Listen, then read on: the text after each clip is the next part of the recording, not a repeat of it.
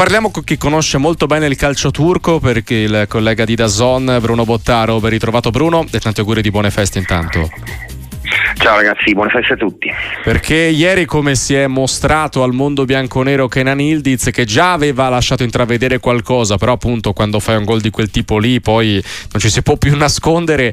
già grandi paragoni, già grandi prospettive, certamente è un giocatore che ora Allegri difficilmente potrà magari rispedire in panchina con tanta semplicità e a cuor leggero, perché dà l'idea di avere tanta stoffa a questo ragazzo e soprattutto di averla anche pregiata. Sì, sono abbastanza d'accordo, anche perché è chiaro che davanti a Chiesa, e poi ci arriveremo in quello stesso ruolo, però stiamo parlando di un ragazzo che il talento l'aveva già fatto vedere diverse volte, soprattutto in nazionale dove ha avuto più occasioni. Infatti Turchia-Germania, se ve lo ricordate, nella pausa di novembre Turchia riuscì ad arrivare, insomma, a vincere contro la Germania a Berlino in un amichevole, e lì già aveva fatto un grandissimo gol con uno stop sul lancio al volo e poi aveva messo la palla all'incrocio dei pali, un gol che potremmo definire quasi dell'ex, visto che lui è nato in Germania, proprio da genitori turchi, che poi ha scelto di giocare per la Turchia stessa. Come tantissimi turchi poi si è ritrovato in questa situazione di essere un po' a metà, cresciuto in Europa, e poi ha scelto la Turchia, come moltissimi peraltro fanno. Ormai diciamo che ha aiutato molto anche Montella in quel processo, quindi c'è un po' d'Italia anche da quel punto di vista lì.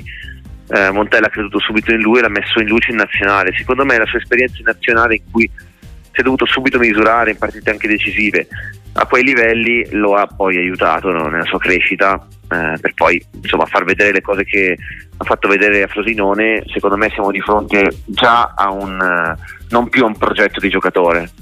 ma a un giocatore che può fare la differenza in diverse partite. Lo ha dimostrato sabato, ieri, e secondo me lo può dimostrare ancora. Detto questo, è chiaro che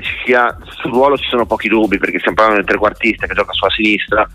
che è una mattonella già un po' occupata la Juventus, e quindi poi c'è il rischio che si ponga un po' lo stesso problema che si era posto con Sule qualche mese fa,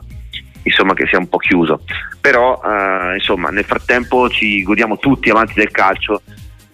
il meglio che può fare questo ragazzo, perché è un ragazzo che secondo me si è messo al posto appunto di uno come Chiesa, che ti garantisce un certo rendimento, ha già fatto vedere che è pronto e che non ha bisogno di aspettare, e quindi io posso avere buone parole per lui, l'avevo già scritto qualche mese fa su Twitter e le ribadisco oggi. Su chi metto meno buone parole magari è la gestione dei giovani del Bayern Monaco, infatti volevo arrivare lì, perché tra Yildiz, Zirkzee, volendo anche Ibrahimovic, sono tutti e tre nel nostro torneo, poi per carità tre storie completamente diverse, però sono tre giocatori che il Bayern in qualche modo ha perso, questo fa anche abbastanza strano, considerando che si parla di una squadra che fa razzia di talenti nel proprio campionato, nel proprio paese. Sì, assolutamente, vedo tanta confusione anche nella gestione di questi ragazzi, come se non riuscissero a trovare spazio. Stiamo parlando comunque di una delle squadre, se non vogliamo, top 5 al mondo, è vero, però comunque c'è stata tanta confusione e troppa fretta nel far andare via certi ragazzi, perché è vero che su Zirkzee per esempio non ha una clausola per poterlo riprendere, però comunque lo devono pagare. Certo. Quindi a livello monetario c'è stato un piccolo fallimento, sempre se usare la parola fallimento non mi piace tanto, però non c'è stata una grandissima gestione di questi giocatori, che secondo me erano da livello Bayern Monaco. C'è stato un errore di valutazione sicuramente in tutti questi casi, anche perché anche il diesel alla Juve è andato abbastanza a zero, cioè non risultano dei costi nell'ambito poi dei tanti accordi che ci sono stati tra Juve e Bayern Monaco negli ultimi anni, non ultimo quello di Matthijs de Ligt, però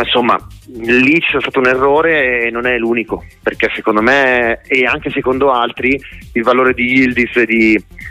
Zirkzee in questo momento non si discute, anzi è più la potenzialità su cui si può parlare, si può dire questo giocatore dove arriverà, però sono entrambi giocatori che io vedo benissimo per il futuro. Tra l'altro Turchia, che nel classe 2005 ha anche un altro ragazzo che si sta vedendo poco al Real Madrid, Arda Güler, che è fortunato, sicuramente ha un ottimo futuro, è rientrato adesso da infortuni, si spera che possa trovare un po' di spazio al Real Madrid o anche fuori magari. Ecco, a proposito di Turchia, mi pare abbastanza ora di scontato, per carità non c'è niente, però che Montella possa portarsi Yildiz all'Europeo, ci sono ottime possibilità. Guardando il girone con Portogallo, Repubblica Ceca, poi una che viene fuori dal playoff con Georgia, Lussemburgo, Grecia e Kazakistan, è una Turchia che verosimilmente può riuscire laddove ultimamente non fa bene, ovvero non tradire le aspettative quando poi arriva la fase che conta delle grosse manifestazioni, perché dal 2002 in poi, quel mondiale clamoroso in Giappone e Sud Corea, poi è una squadra che grandi aspettative mai realmente rispettate. Sì, soprattutto magari spogliatoi che danno problemi, i tedeschi contro i turchi, tante problematiche proprio interne alla squadra che nessun allenatore riesce a risolvere. Aver preso un po' un esterno come Montella, si spera che possa avere questo effetto che finora ha avuto, no? Di dare grande fiducia ai ragazzi e anche di aver facilitato questo ricambio generazionale, quindi io credo che a meno di infortuni Yildiz sarà al 100% in Germania quest'estate e molto probabilmente anche in campo,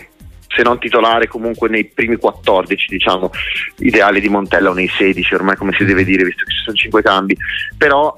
per me è un imperativo per la Turchia quello di passare la prima fase, considerando anche le migliori terze e il regolamento dell'Europeo. Lo può fare, però potrebbe anche esserci che la prima partita sarà un possibile Turchia-Grecia che a livello emotivo